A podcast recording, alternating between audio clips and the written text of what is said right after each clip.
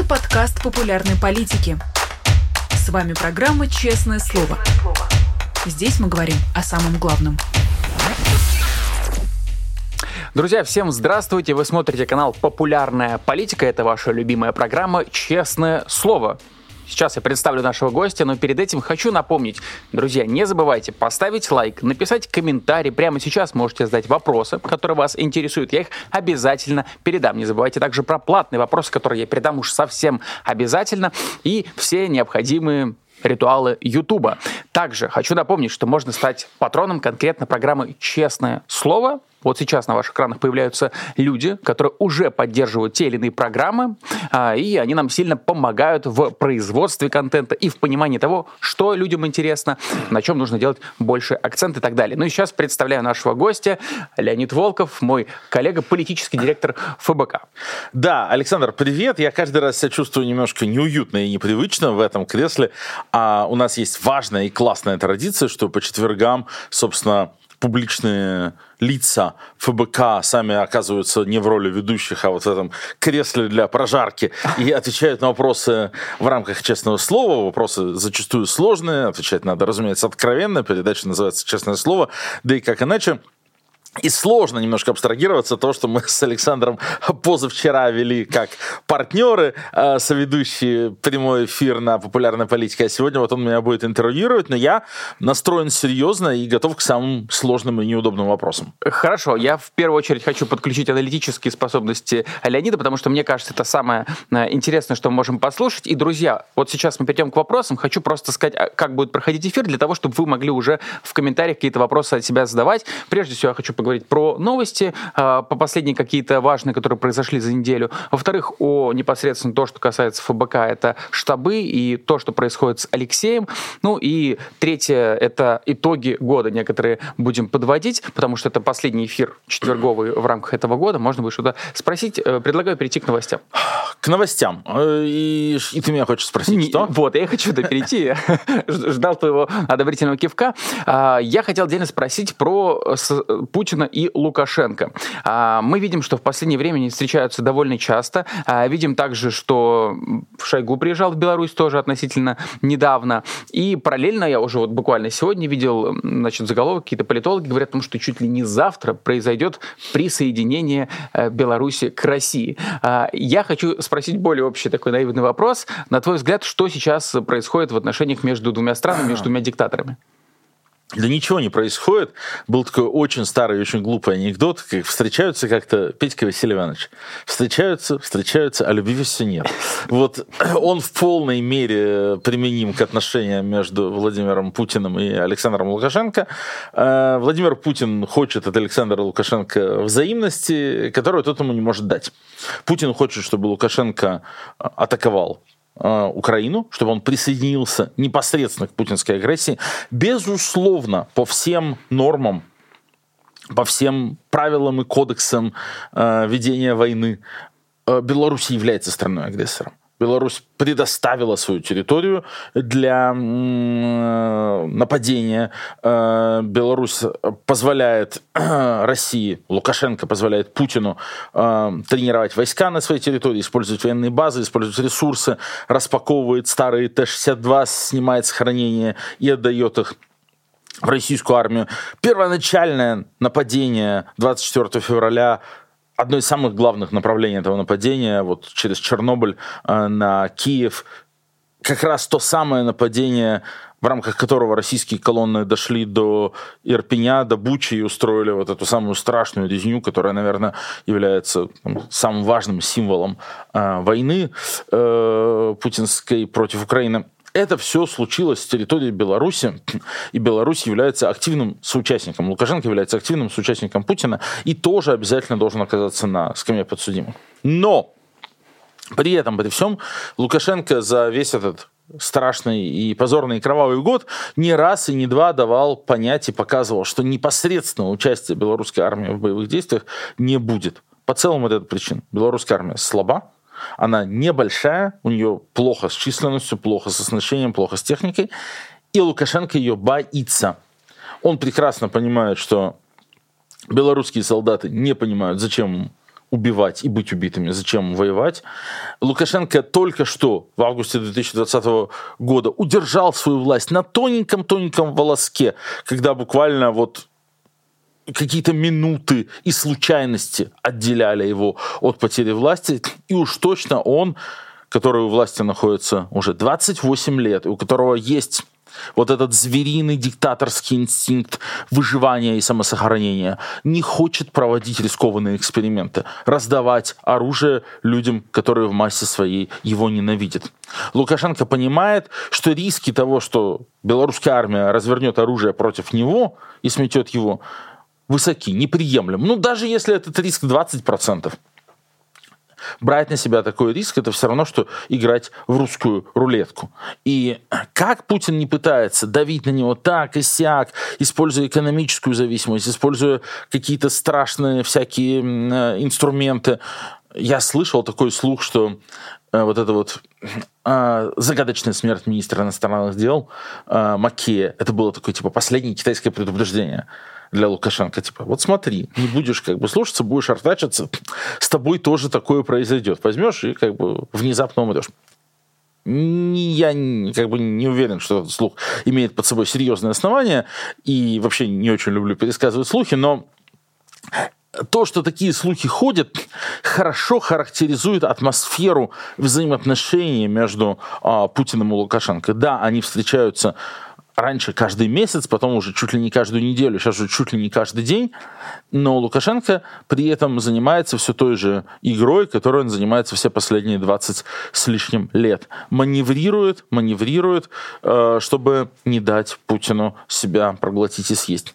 И если уж Лукашенко не дал Путину себя проглотить и съесть после событий августа 2020 года, когда реально его власть висела на волоске, когда ему пришлось импортировать путинских пропагандистов, чтобы заместить белорусских пропагандистов, которые бастовали и отказывались на его режим работать. И тогда, тем не менее, ему удалось как бы удержаться и не дать поглотить Беларусь и как бы э, сделаться просто там, провинцией России, то сейчас-то уже и подавно, потому что сейчас Лукашенко видит, что Путин слаб, что с Путиным никто не хочет уже считаться, что Путин на самом деле ни на что не способен. Что, Путин войну на второй фронт откроет, еще и в Беларуси начнет войска водить? Нет, конечно, это не произойдет. Поэтому Лукашенко и дальше будет его водить за нос. Единственное, что Путин от него, очевидно, может добиться, это то, что Лукашенко будет и дальше поддерживать какое-то напряжение вдоль границы, не давая вооруженным силам Украины снимать резервы а, с белорусско-украинской границы и перебрасывать на фронт боевых действий против России. Но я думаю, что это максимум того, что а, Путин может рассчитывать получить.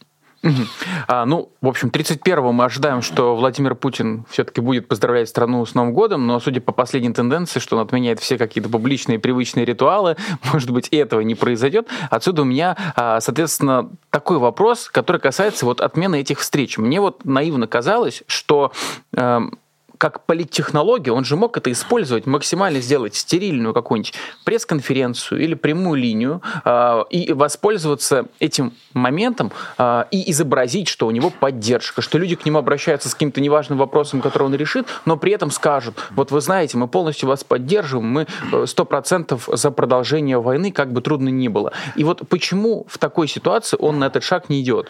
Ну, во-первых, я хочу сказать, что новогоднее обращение, конечно, не отменит. Он скажет нам, что это был тяжелый год, но мы обязательно прорвемся, мы сплотимся, значит, вот вокруг, э, значит, как наши деды воевали, так и мы, натовские полчища, значит, прогоним с родной херсонской земли. Что-то такое, какую-то такую ересь он обязательно наговорит.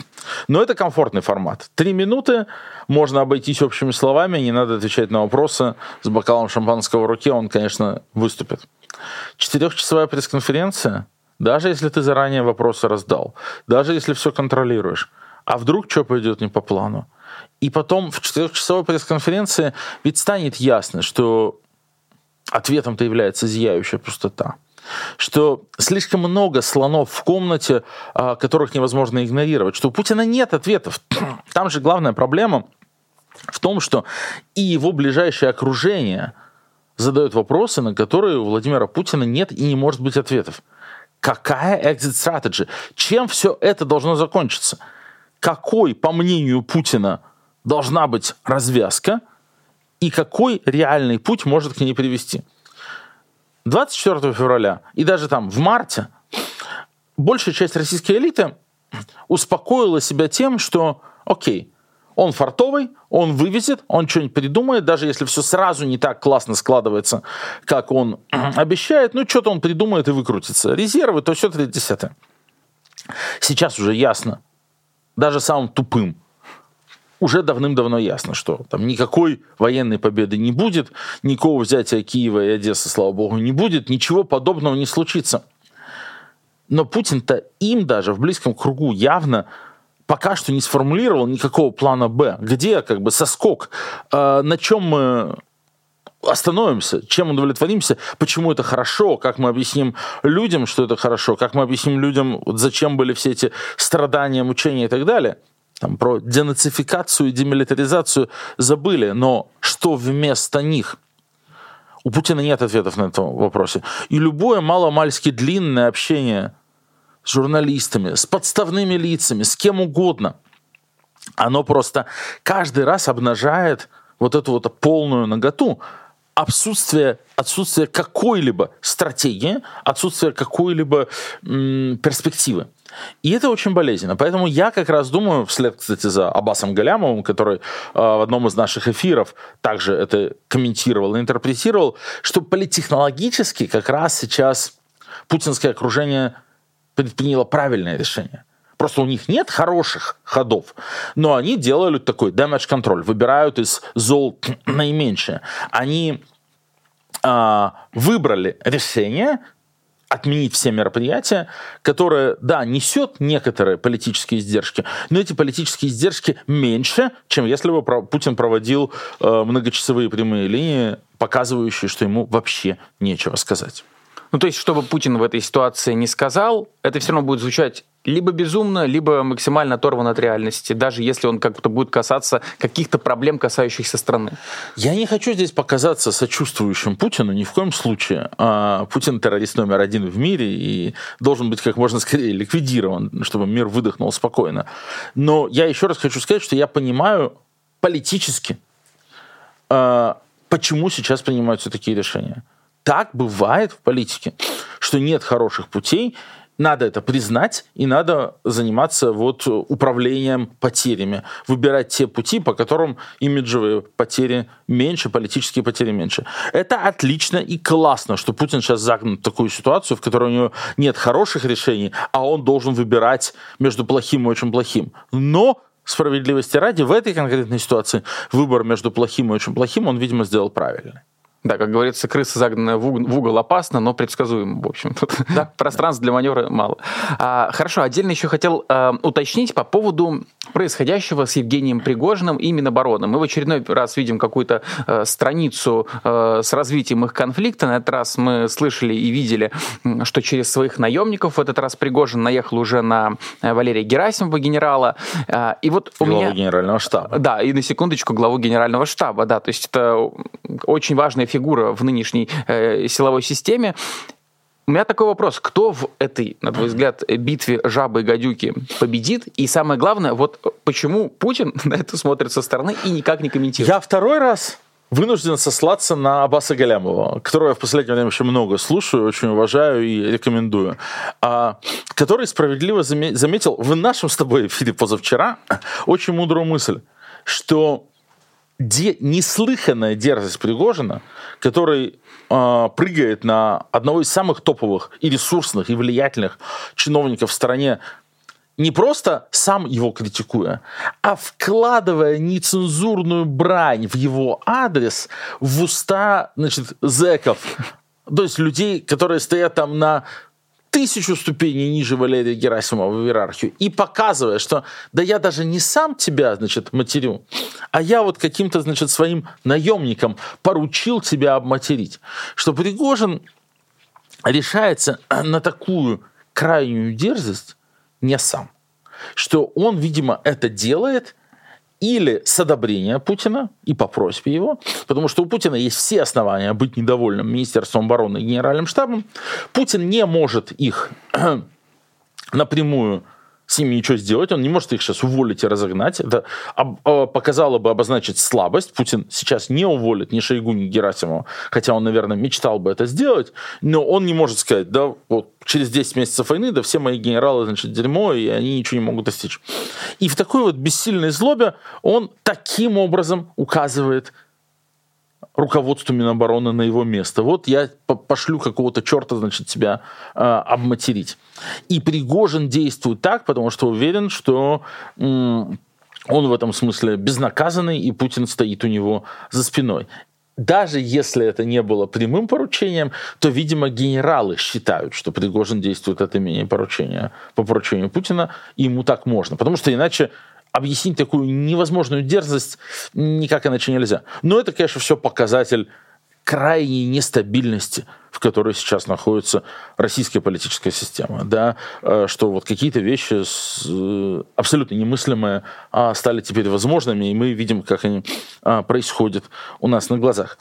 При этом, ну, классно, пусть мочат друг друга больше и больше. Чем больше турбулентности, тем, чем больше конфликта, тем лучше, тем как бы лучше система идет в разнос. Что думают подчиненные Герасимова? Что думают там генерал Суровикин? Вот его непосредственного начальника, значит, э, материт э, зэк в военной форме. Он что должен думать? Э, как бы, должен ли он дальше исполнять приказы генерала Герасимова? Он видит, что министр обороны Шойгу молчит, обтекает и не вступается за свою правую руку главу генштаба Герасимова. Знаешь, что, что это говорит о месте реальном, о реальном месте Шойгу во властной иерархии сегодня? Все это работает на понижение управляемости системы. И это отлично. Вот ты упомянул э, Шойгу или Шойгу, э, и в то же время мне сразу вспомнился Лавров, потому что вот в каком-то моем представлении это два министра, которых всегда показывали, вот самые эффективные министры, остальные так себе, но вот есть два самых эффективных. И вот э, у меня такой вопрос из следующего блока про итоги года, но все же интересно, э, что произошло с ними, с их рейтингами, с их имиджем э, с момента начала вторжения России в Украину? Э, ты абсолютно прав, что мы их часто называли через запятую, э, Сергей Шойгу и Сергей Лавров были двумя людьми, которые в путинской политической системе играли абсолютно исключительную роль. Это были два единственных публичных лица и политика, которым было разрешено иметь большой рейтинг. Вообще говоря, путинская система функционирует благодаря тому, что у Путина у единственного есть рейтинг. Люди не любят чиновников, люди не знают и не любят министров, люди не знают и не любят депутатов, люди ненавидят своих губернаторов и мэров. Но они их слушаются, потому что их назначил Путин, у которого большой рейтинг. Путина мы должны слушаться, мы же за него проголосовали, он же бла-бла-бла-бла-бла, великий, замечательный и так далее. Путину это было ужасно выгодно, потому что это делало всех губернаторов, министров, чиновников, депутатов от него предельно зависимым зависимыми. У них нет никакой собственной легитимности, никакой собственного рейтинга. Их место обусловлено полностью не их должностью, не их формальными полномочиями, не тем, что они якобы там кем-то избраны, а тем, что они пользуются благосклонностью Путина. Путин делится с ними своей легитимностью. И в рамках этой системы было очень важно, что никому больше никакой собственной легитимности нельзя было иметь, никакой собственной популярности. И вот было два исключения.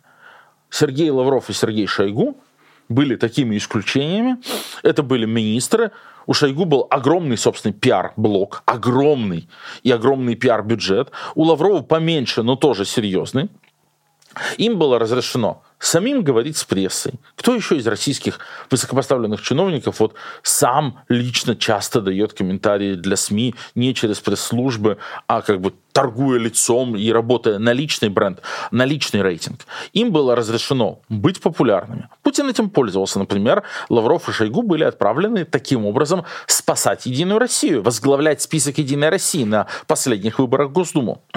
Но в какой-то момент, видимо, Путин решил, что в условиях нарастающей политической нестабильности и того, что у него падает управляемая система, все-таки, видимо, он не может себе уже позволить даже кого-то еще популярного рядом с собой держать, если даже это такие абсолютно лояльные в доску свои проверенные э, чиновники, как Лавров и э, Шойгу. Поэтому он позволяет себе, да, через каких-то э, через каких-то значит еще товарищей э, атаковать Министерство обороны с Лавровым не так понятно, но вот если в нашей передаче, ну, с итоговой передачи года, это э, стимулирует какое-то прогнозирование, да, угу. я думаю, что мы увидим и какие-то серьезные политические имиджевые проблемы у Сергея Лаврова тоже в будущем. Просто потому что нельзя. Путин не может себе позволить, чтобы кто-то был более популярный, более легитимный, чем он. Пока у Путина был рейтинг там 70%. Для него не было трагедии, что у Шойгу и Лаврова был рейтинг по 60.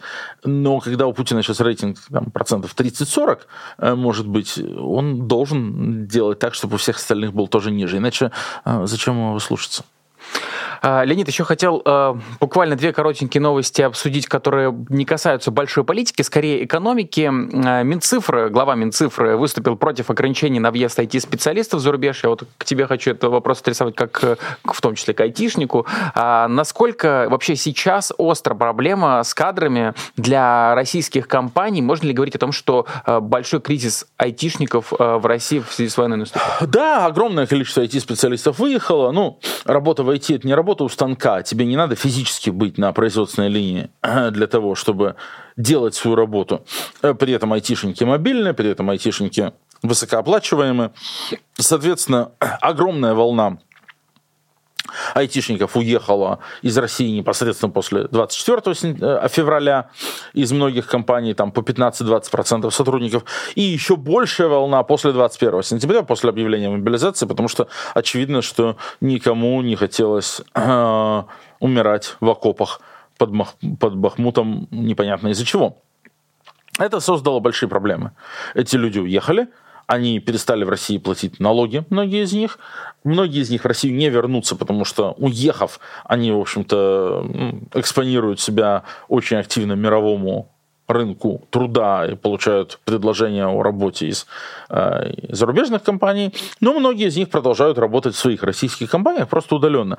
И компании-то на это смотрят, очевидно, конечно, максимально благосклонно, ну, потому что иначе просто все сломается, и ни одна российская IT-компания э, не может себе позволить, чтобы там, взять и потерять 20% своих сотрудников.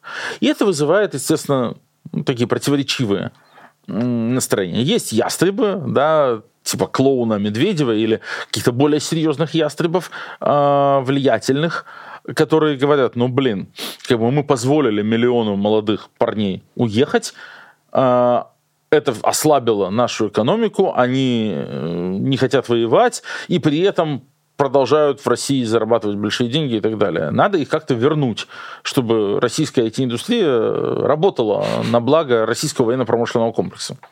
Есть другие, которые говорят, вернуть их не получится. Если начать их силой возвращать, просто ускорится процесс их э, э, покидания ими российских IT-компаний и перехода э, в зарубежные IT-компании. Э, Они просто потеряют, и отрасль будет отброшена назад. Вот это противоборство мы видим в публичной сфере. То есть, с одной стороны, э, люди типа Белоусова, экономического советника Путина, на которого Путин очень полагается, который, да, за закручивание гаек, принудительный возврат айтишников в Россию, за создание шарашек, где те бы сидели и значит, программировали бы ракеты «Калибр» или что-нибудь такое полезное, а не эти ваши там, значит, э, приложения. Для дейтинга там, Для дейтинга, да. Вот. И есть люди более разумные, типа Максута Шадаева, да, министра IT, который на самом деле человек из отрасли, достаточно профессиональный. Опять же, не хочу прозвучать как кто-то, кто, кто его оправдывает. Э, Шадаев сделал свой выбор – у него была вполне себе профессиональная репутация, но человек пошел к Путину работать в правительство, не ушел оттуда после начала войны, все, точка, он военный преступник, он должен быть под всеми санкциями, он должен быть на скамье подсудимых, э, в, после, путинской России он должен там, быть, э, соответственно, привлечен к, трибуналу и должен сесть в тюрьму. Но при этом мы не забываем, что он, безусловно, гораздо более разумный человек, чем э, многие там, и, и понимает прекрасно, что попытки принудительно вернуть айтишников или, скажем, обложить их доходы там, 30% налогом, ну, просто приведут к краху российской IT-отрасли. Вот он что-то там пытается вякать, выступать. Мишустин, который тоже между прочим, выходец из IT-отрасли, начинал он свою карьеру как президент Международного компьютерного клуба, потом занимался информатизацией налоговых органов и так далее. Человек, который что-то понимает про IT-отрасль, тоже на самом деле э, понимает, что силой возвращать айтишников нельзя. И это очень показательно, что люди более приличные, более профессиональные и более понимающие э, в отрасли и как бы очень влиятельный отраслевой министр и премьер-министр ничего не могут сделать против э, достаточно оголтелых э, силовиков, которые говорят, ну, запретить, вернуть, посадить в шарашки, обложить огромными налогами, давайте там, прог... Прог... ну, то есть там понятно, что вот эти э, как бы фельдфебели в кирзачах, э, в общем-то, э, победили давным-давно всех э, там интеллектуалов, псевдоинтеллектуалов, системных либералов и так далее. И правильный, опять же, и по делам. Как бы пусть, э, безусловно, так сказать, пусть вводят все эти запретительные меры, пусть вводят жуткие налоги, пусть запрещают работать. Российские, кого-то из, большую часть из уехавших российских айтишников, это побудит бросить работу в российских IT-компаниях и искать нормальную работу. В западных IT-компаниях российская IT-отрасль будет обрушена, не будет помогать войне, не будет платить налоги на войне, ну и как бы и по делам. Это в данной ситуации для всего мира, для России тоже меньшее зло, а, чем а, сохранение нынешнего статус-кво.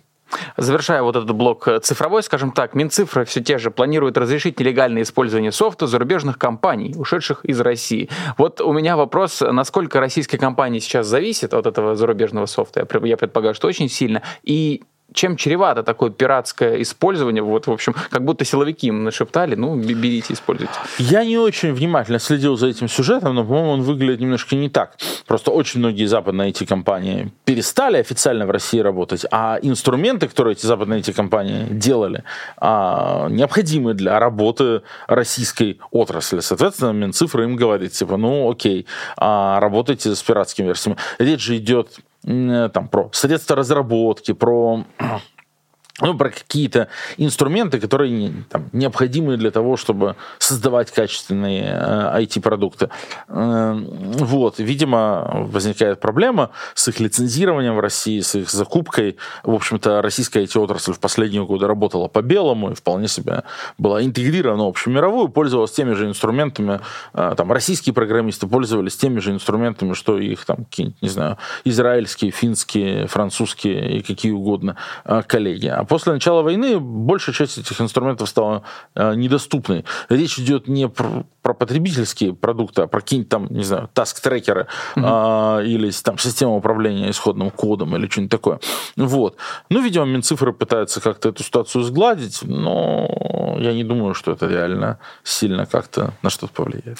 А, хорошо, хотел перейти к разговору об Алексее Навальном. Мы вот буквально недавно видели, э, позавчера видели, вышел его пост, ему в колонии не дают прочесть медкарту, не говорят название уколов, которые ему прописали из-за болезни спины. Там довольно подробный диалог э, расписан с э, женщиной, которая, в общем, должна, по идее, быть его врачом это, вот на твой взгляд, эти пытки происходят ради того, чтобы просто пытать, просто потому что мы можем, э, или есть какая-то конкретная цель, ради чего происходит это постоянное давление? Во-первых, э, спасибо за правильную формулировку. Надо называть вещи своими именами. Это называется пытки. Э, как Алексей подчеркивает в каждом своем письме про это, да, что еще можно сделать с человеком, который, над которым велено издеваться, но прямо вот бить еще не разрешают.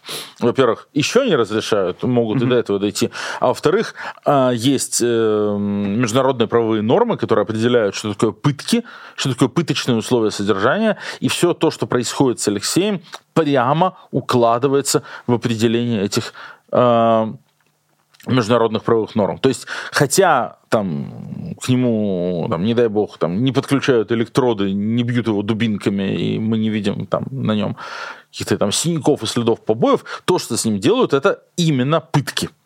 Пытки направлены на то, чтобы его сломать физически и психологически, чтобы он постоянно страдал от боли из-за условий содержания, в которых там, нормальный человек не может находиться из-за четырех месяцев в тесной коморке э, промозглой этого шизо, где нельзя делать физиотерапевтические упражнения, которые ему необходимы, и чтобы сломать его ну, психологически, чтобы поселить в него чувство отчаяния, чтобы он опустил руки, чтобы он там перестал бороться, думать, э, формулировать свои мысли, призывать к протесту, относиться к войне и так далее, и так далее. А, мы видим, что эти пытки не достигают своей цели, что Алексей Навальный продолжает бороться, что он стоически все это переносит. При этом мы не должны забывать, что ничьи возможности не являются безграничными. Эти пытки опасны, они преступны, они могут привести к необратимому ухудшению его здоровья. А, и нас все это очень сильно тревожит. Ну, эта тревога, естественно, не выливается в то, что мы просто сидим, а нас это тревожит и, и, и, и тревожит. Мы придумали некий конкретный проект, который призван эту ситуацию улучшить. Мы его запустим вскоре после Нового года. Вот, наберитесь немножко терпения. Мы не анонсируем никогда наши проекты заранее, э, но у команды Навального есть практический политический проект, направленный на то, чтобы э, для тех мерзавцев, которые пытают Алексея Навального, повысить издержки, по крайней мере, очень сильно, и сделать для них эту продолжение этой деятельности проблематичным. Угу. Вот Татьяна нам задает вопрос как раз по теме. Мне кажется, здесь очень важно, может быть, объяснить, как вообще все устроено. А, вопрос следующий. Почему Красный Крест не может помочь вывести Навального на лечение в Германию? Почему никто не может предъявить ультиматум? Ну, для того, чтобы предъявлять, для того, чтобы предъявлять ультиматум, надо э, как бы понимать, что является второй стороной уравнения, второй стороной ультиматума. Там, дайте вывести Навального на лечение, а не то, что. Владимир Владимирович Путин 24 февраля и в последующие месяцы показал, что вот есть очень мало, что можно поставить в другую часть уравнения. Оказалось, что он не боится международных санкций, обрушивших российскую экономику. Оказывается, что он не боится исключения из международных организаций. Ну вот там, Международный Красный Крест, могу сказать, там, а дайте нам обеспечить к нему доступ нормальных врачей, или мы, не знаю, там, исключим Россию из Международного Красного Креста. Теперь, после 24 февраля, мы отлично понимаем, что Владимир Путин это скажет, да зашибись, исключайте, мне вообще пофигу. А Владимир Путин показал, что он абсолютно отмороженный, что э, вот там, скажем, членство России в Совете Европы, которым дорожили, гордились, которое было для России очень важным, э, Путин готов просто на него плюнуть и растоптать. Э, членство России э, там возможность членства в ВТО, возможность там поставлять нефть и газ в Европу которые были критически важными для российской экономики. Путин готов про все это забыть. А, оказалось, оказалось, что рычагов влияния на Путина у цивилизованного мира очень, очень и очень мало, если вообще есть. И это большая проблема. И в контексте пыток Алексея Навального, и в контексте войны, и во многих других контекстах. А, мир сейчас бьется над вопросом, а что такого у нас есть, какие есть рычаги влияния на этого полностью обезумевшего и полностью оторвавшегося от реальности очень опасного международного террориста. Это не значит, однако, что таких инструментов совсем нет или что их нельзя придумать. Лучшие умы мира бьются над тем, чтобы их придумать, и, и, и кое-что на самом деле получается. Я думаю, что 23 год в этом плане окажется переломным.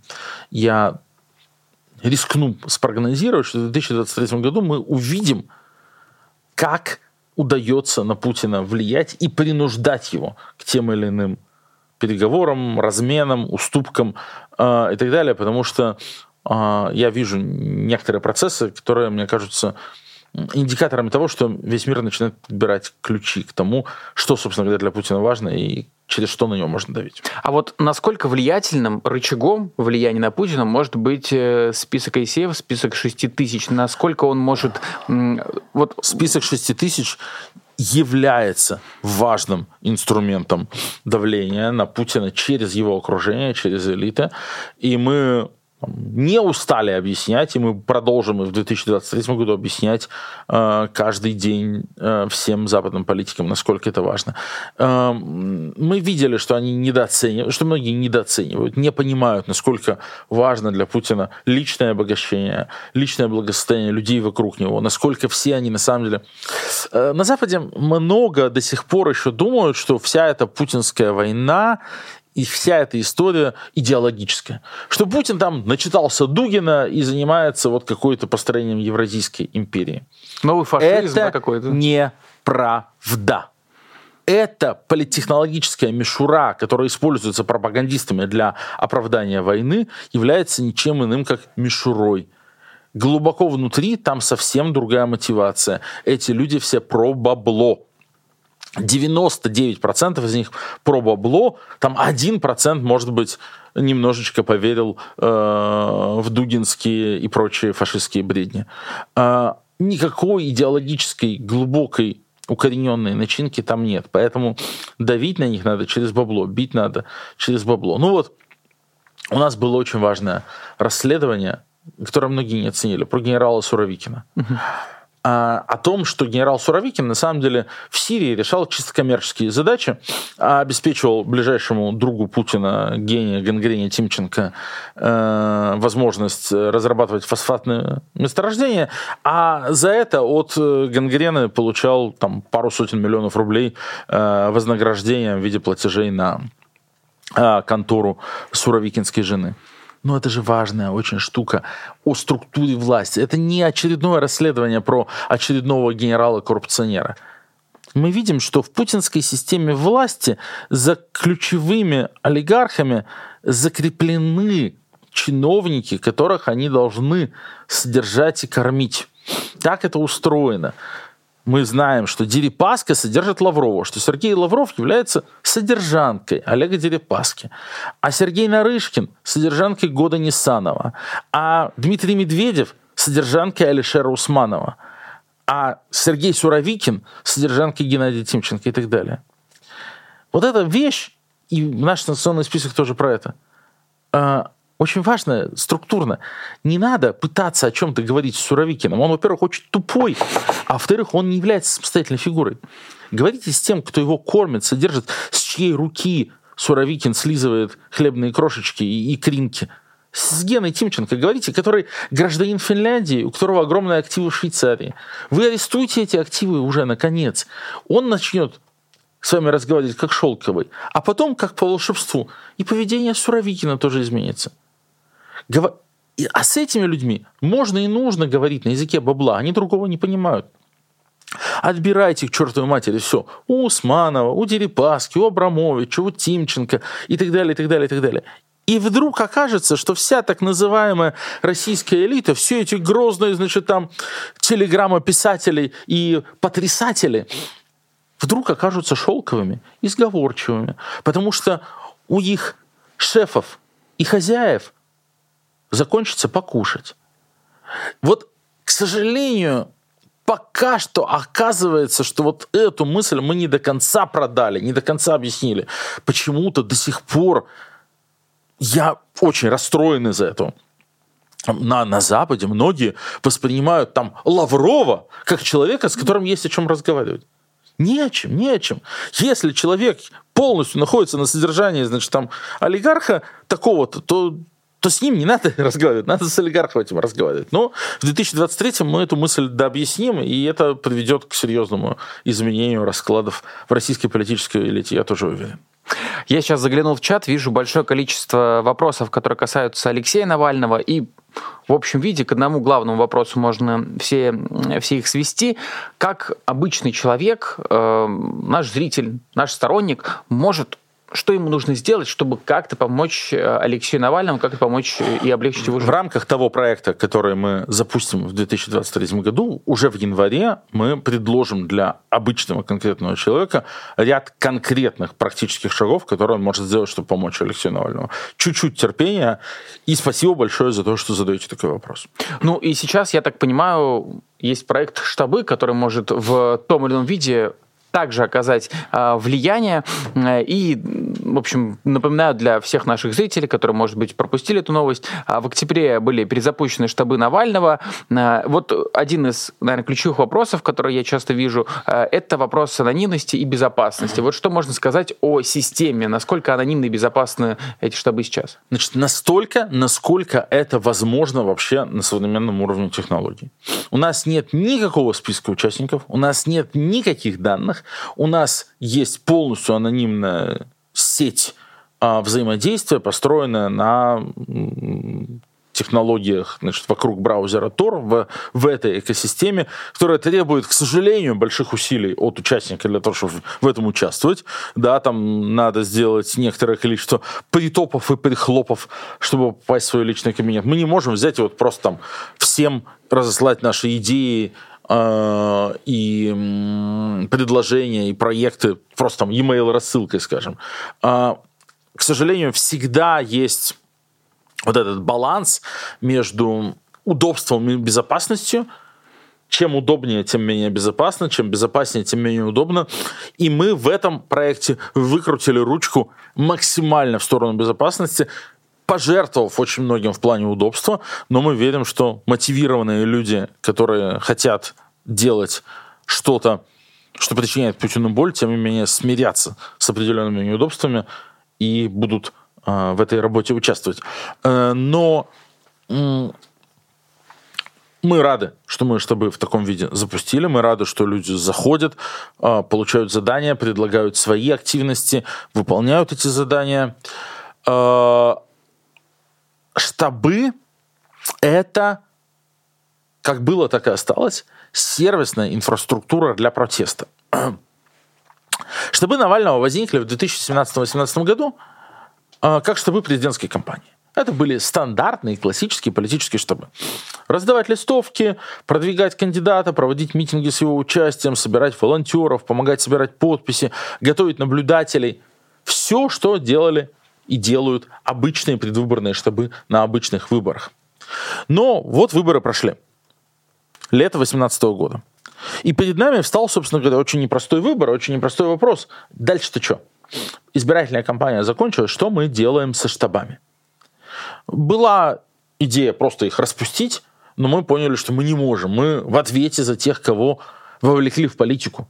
Благодаря штабам зажглось огромное количество ярких имен на российском политическом небосклоне.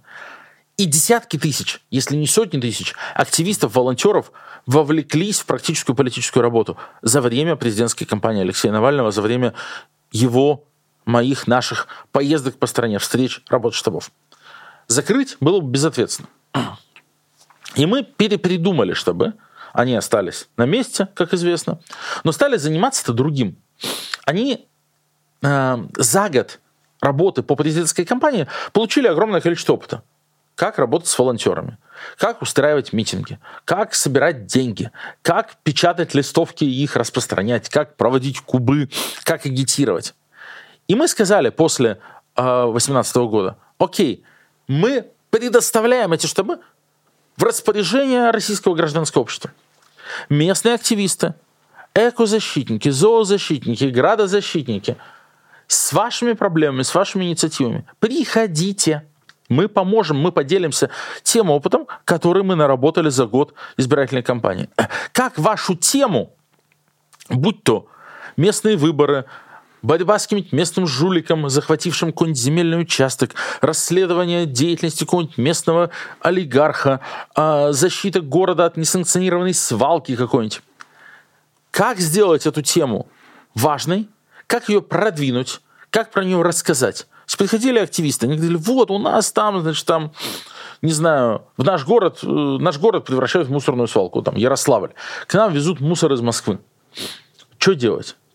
Мы им могли нам это не нравится, и, и нашему штабу это тоже не нравится. А делать-то что? Мы могли объяснить, как снять видео, которое станет вирусным, которое посмотрит весь город, чтобы люди тоже возмутились, как сделать какую-то там петицию, политическую кампанию, как правильно провести митинг, чтобы это было заметно. Потому что огромный протестный потенциал-то. Очень много людей хотят против разных местных а, несправедливостей так или иначе протестовать. Но штабы прекрасно умели это делать. И вот с 18 по 21 год наши региональные штабы работали сервисной инфраструктурой для протеста.